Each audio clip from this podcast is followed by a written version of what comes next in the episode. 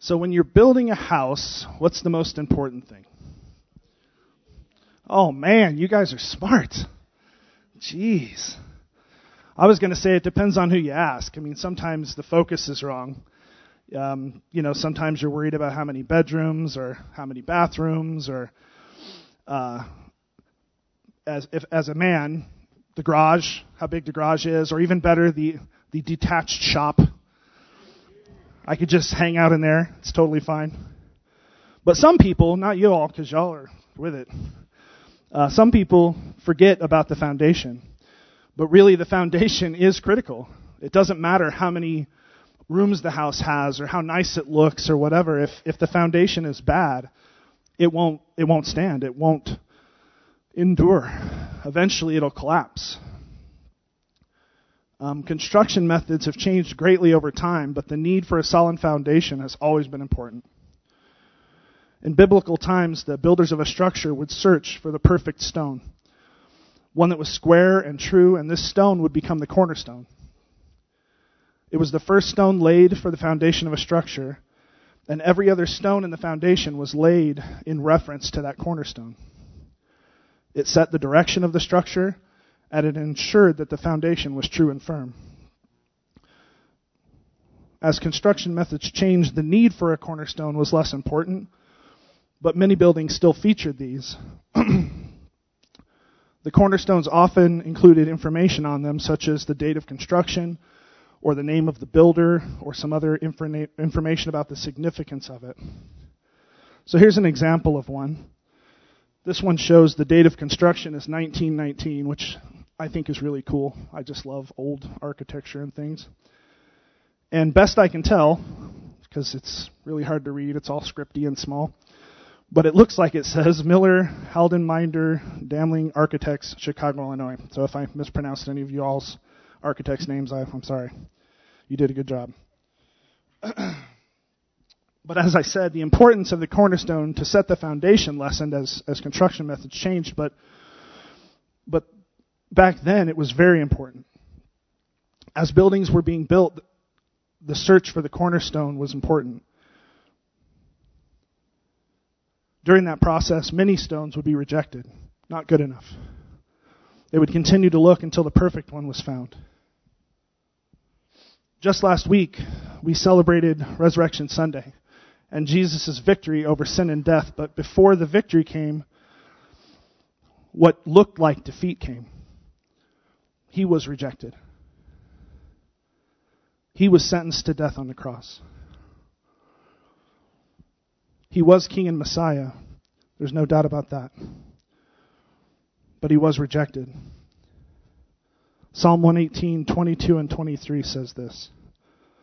The stone which the builders rejected has become the chief cornerstone. This is the Lord's doing. It is marvelous in our eyes. Jesus is the perfect stone. Although he was rejected, he is the cornerstone on which our lives, our faith should be built. He was rejected by the religious leaders and sentenced to die on a cross, but that didn't change the fact that he was and is the cornerstone, the perfect one. The only firm foundation on which we can stand. The importance of the cornerstone has changed in modern construction, but it has never changed in the foundation of our lives what we're building upon, what we're standing upon. Our firm foundation is still found in Jesus and Jesus alone. The need for Christ to be cornerstone has not changed. If you want to turn in your Bibles to Matthew 21, we'll be there here in a minute. I'm not going to read all of the scripture leading up to what I want to share, but I want to summarize it quickly. As you may remember from the last two weeks, Matthew 21 tells us about Palm Sunday and Jesus riding into Jerusalem on a colt. The crowd shouting, Hosanna to the Son of David! Blessed is he who comes in the name of the Lord. Then when he arrives, he enters the temple in Jerusalem and he drove out the people who were buying and selling in there. He overturned the tables of the money changers and the seats of those who were selling doves and declares that the temple should be called a house of prayer. Now, I love that. Jesus doesn't get, and I don't want to say he was unrighteously angry or whatever, but just to see Jesus turning over tables, I don't know, that amps me up. I've I've had conversations with friends at times, you know, arguing with me about, and I, I don't want to argue, but like, oh, you say Jesus never sinned, but what about when he's kicking over tables and throwing seats? And I'm like, guys, if somebody was set up shop in your front room, like, tell me you wouldn't at least kick a table over. so this, this among other things, upset the religious leaders. They approached Jesus and began to question his authority. And Jesus told them that if they could answer a question for him, then he would tell them by what authority he was doing these things. They had no answer. So Jesus said, Well, neither will I tell you. So there, go away. Then he tells them two parables, and I want to read the second one, starting in Matthew 21:33. It says this, "Listen to another parable. There was a landowner who planted a vineyard and put a wall around it and dug a winepress in it and built a tower and rented it out to the vine growers and went on a journey. Then the harvest time approached. He sent his slaves to the vine growers to receive his produce. The vine growers took his slaves and beat one and killed another and stoned a third. Again, he sent another group of slaves larger than the first, and they did the same thing to them. But afterward he sent his son to them, saying, They will respect my son. But when the vine growers saw the son, they said among themselves, This is the heir. Come, let us kill him and seize his inheritance.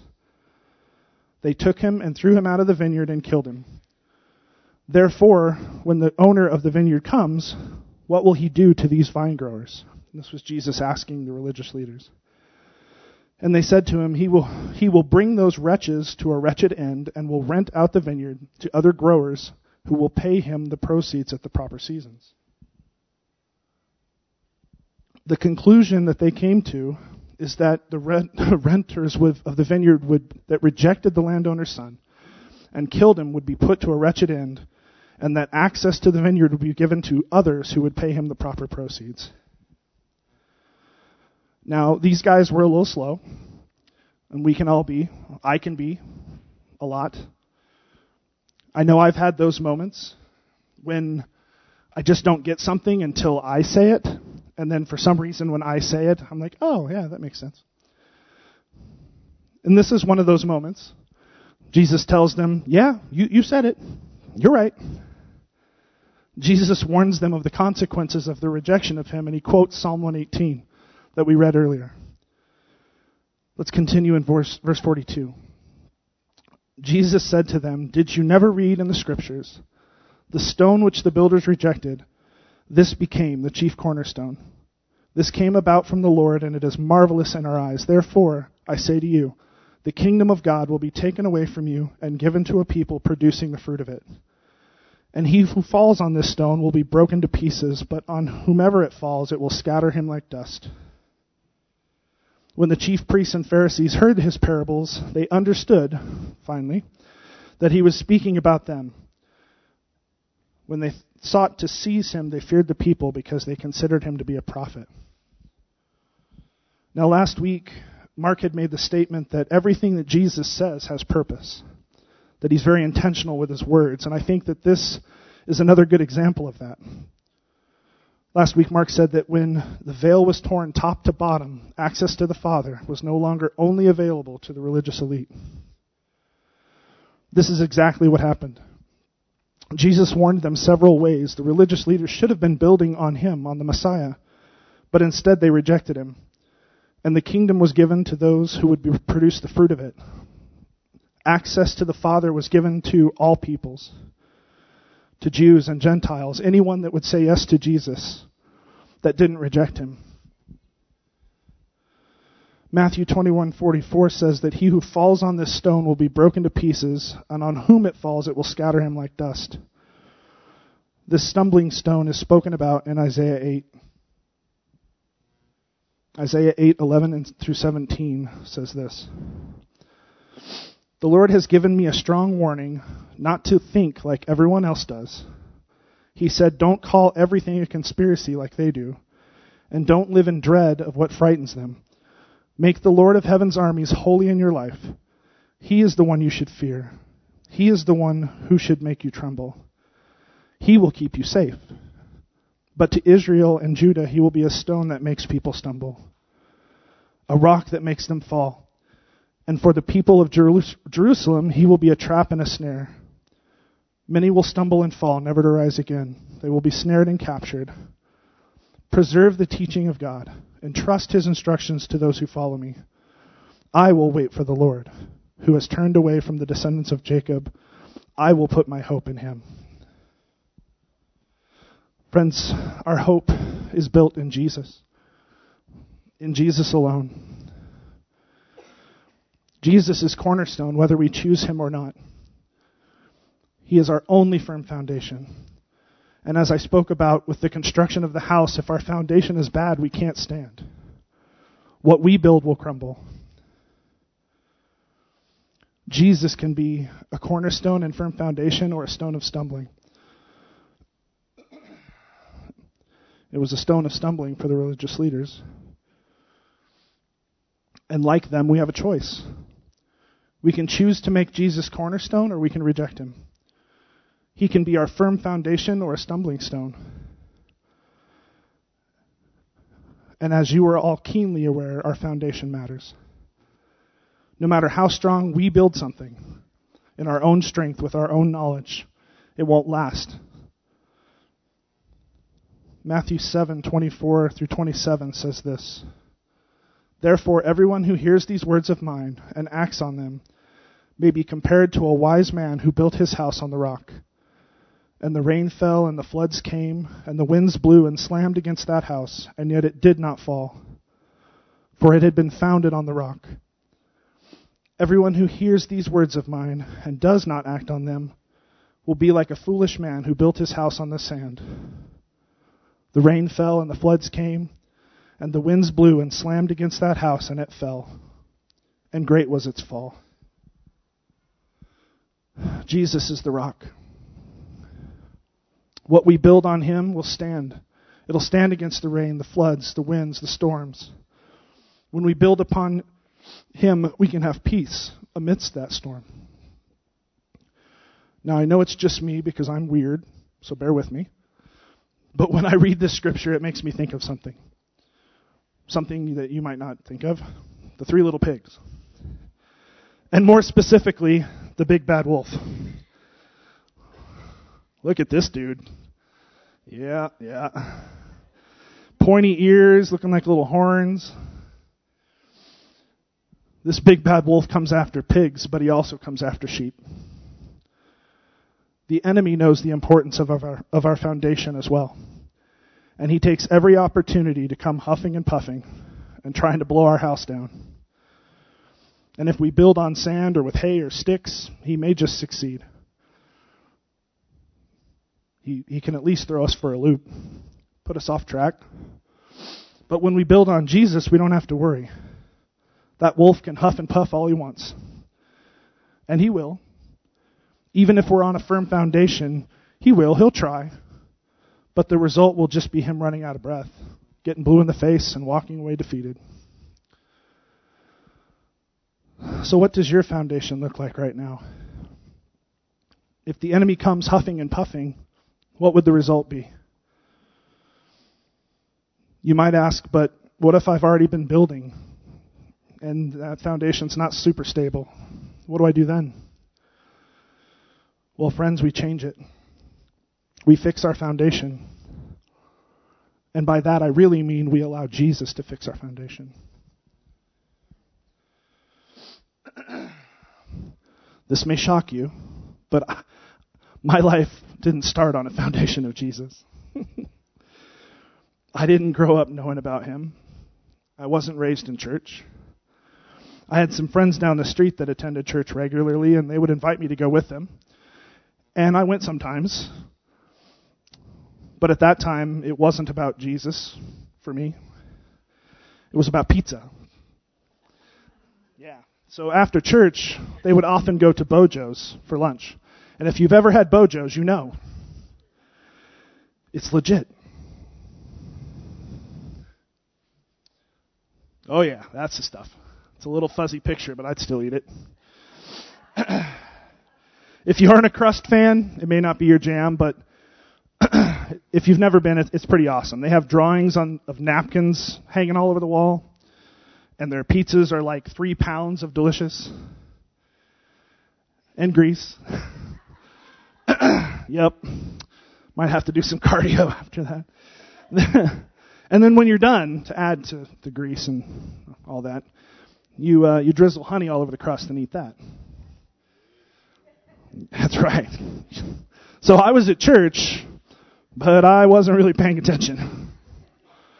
I was just thinking about the subject of my upcoming napkin sketch, what toppings I wanted today, and if I was praying about anything, it was that I would get a honey bottle with the honey on the inside instead of all over the outside. Because gross. But that time in my life, it was built on selfishness and pizza and honey. It was a sticky mess.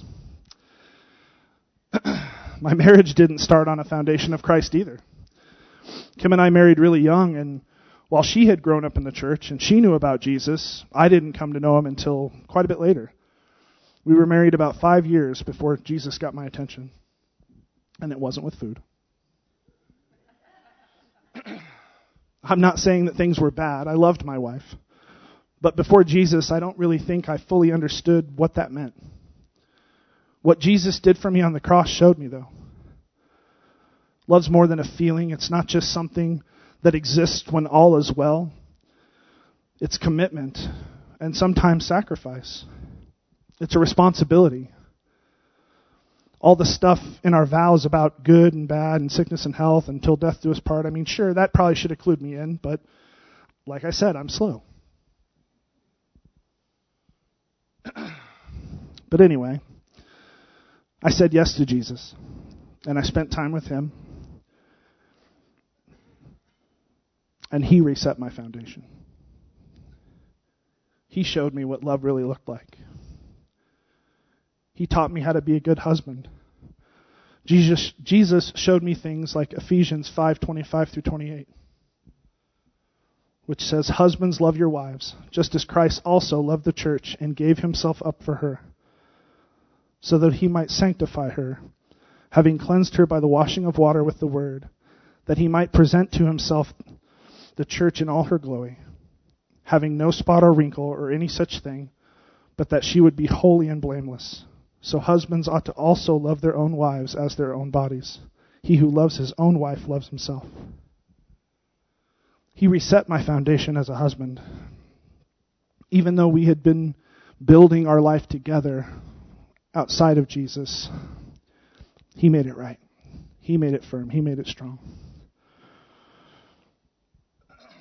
If you've known me for a long time, you might know this, and otherwise you might be surprised, but I used to have anger issues too. I was an angry dude. My wife would make fun of me sometimes. We'd go with my friends to Village Inn and drink coffee and smoke, because I was a smoker too. And uh, you know, her impression of me was like, complain, complain, you know. I was an angry kind of guy. I really didn't know how to manage or express my feelings very well. I had no concept of taking things to Jesus. I'll just carry it myself. I also didn't want to hurt anyone, so I would kind of just internalize everything. All the stuff that I was struggling with, I wouldn't say anything, wouldn't talk to anybody. But that would backfire because eventually it would all boil over and I would hurt people even more probably than if I'd just let it out at the time. So Jesus showed me the fruits of the spirit. Galatians 5:22 through 23 says, "But the fruit of the spirit is love, joy, peace, patience, kindness, goodness, faithfulness, gentleness, and self-control." I definitely needed that self-control piece. He reset my foundation. He grew those things within me. As I made him cornerstone and aligned myself with Jesus, I was made a better man, a better husband, a better father, a better friend. What would my life look like now without this foundation? Don't know. Probably don't really want to know. Probably not pretty. I know that I'm better with Jesus as my foundation. I know that my marriage is stronger, my family is healthier, without a doubt. I started building life on my terms, on my foundation, on my goodness, which was lacking, on my strength, which is lacking, and with a giant lack of self control. I started a life with my wife and was getting ready to start a family, but I was building on sand. But, friends, here's the good news Jesus is faithful and able to reset your foundation. There are contractors that do this with homes and buildings all the time. They pump mud under the slab to alter the foundation that the surface sits upon and make it firm and level again. Guys, if contractors can come and pump some mud under your house and save it, how much more can our King Jesus save? How much more can He lift the sunken places of our lives, the cracks in our foundations, the unstable places? How much more? You don't have to level the building. You just have to fix the foundation. If what you have already built is looking a little rough, he can salvage it. Now, he may do some remodeling in the process. You know, if there's things that are ungodly or whatever, he'll, he'll fix that too. But it doesn't have to be a gut job. When we say yes to Jesus and make him cornerstone, he will make our foundation firm. He did that for me, and I know He can do it for you too. Debbie, if you could come up.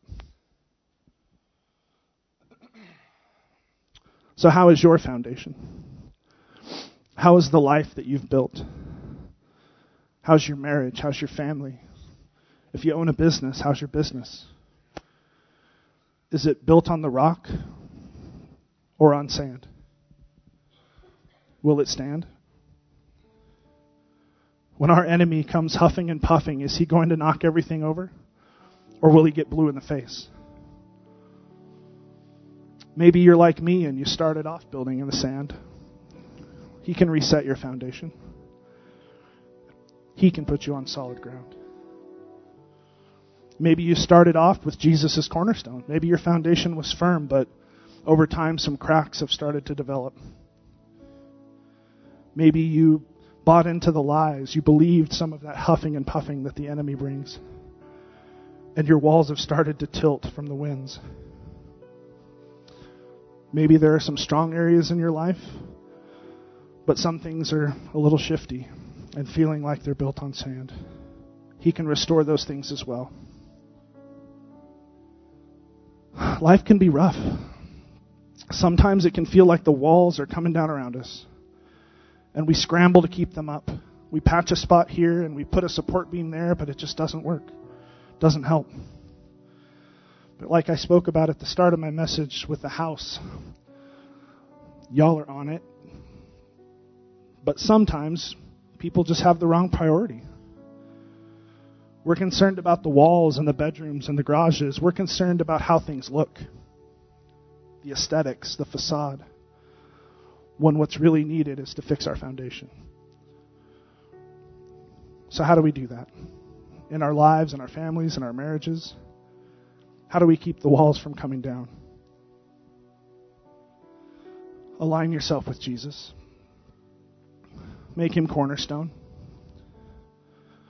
Allow him to set your foundation. Spend time with him. Read his word. Ask him his thoughts about your situations repent. It's not always fun, but it's important.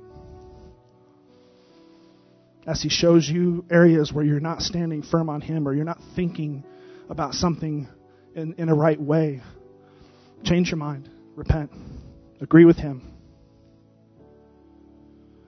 give up control. That's a hard one. Want Him to be right more than you're right. Make him Lord of all. It doesn't happen overnight, friends. I'm at year 44 in my journey, and I'm still walking it out. But if you keep saying yes to Him and aligning your foundation to Him, and make Him the center of your life and your family, and your marriage and everything, something really cool happens. With Jesus as your firm foundation, He takes care of the rest. He fixes the walls, He fixes the cracks, He adds new rooms, He builds with us. And what we build with Jesus is so much better and so much stronger than anything we could build on our own. And the best part is what we build with Him will stand.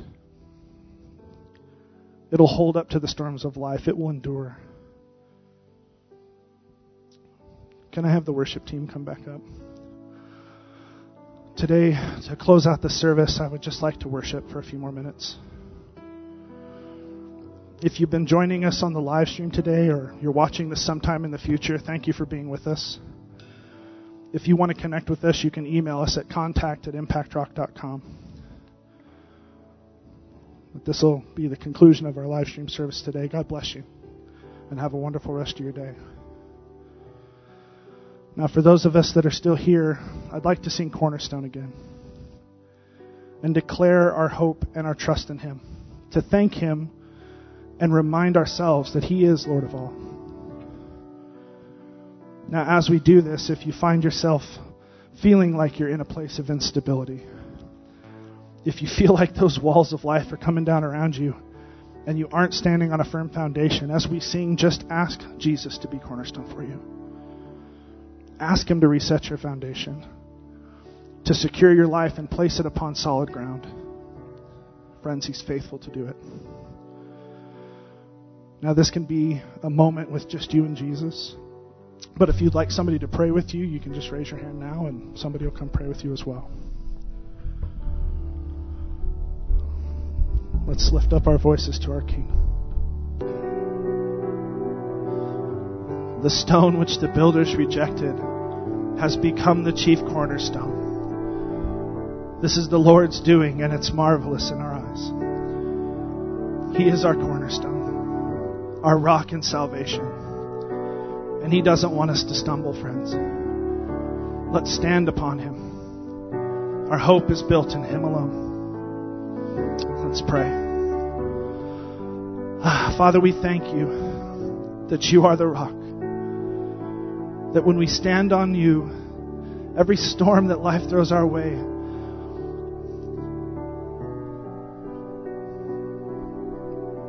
you just shelter us, Lord. In you we stand firm. We just thank you for that. Father, I just pray for each person here, Lord. If if they're standing on the rock, that's that's wonderful. But if things are a little shaky, Lord, would you just Fix those foundations, Father God. Repair the cracks. Lift them up, Lord, as only you can. We just love you. We love you, Lord.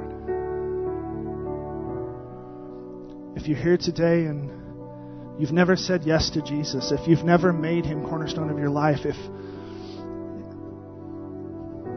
if you haven't done that and you want to, he's here for you. If that's you today, if you if you just want to say yes to Jesus and, and allow him to change your heart, just raise your hand. I'd love to pray with you. Is there anyone?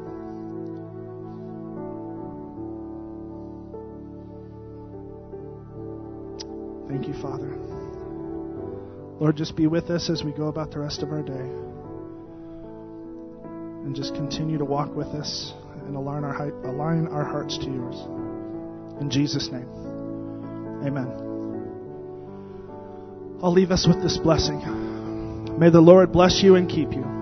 May he make his face to shine upon you and be gracious to you. May the Lord turn his face towards you and give you peace. Have an awesome week, friends.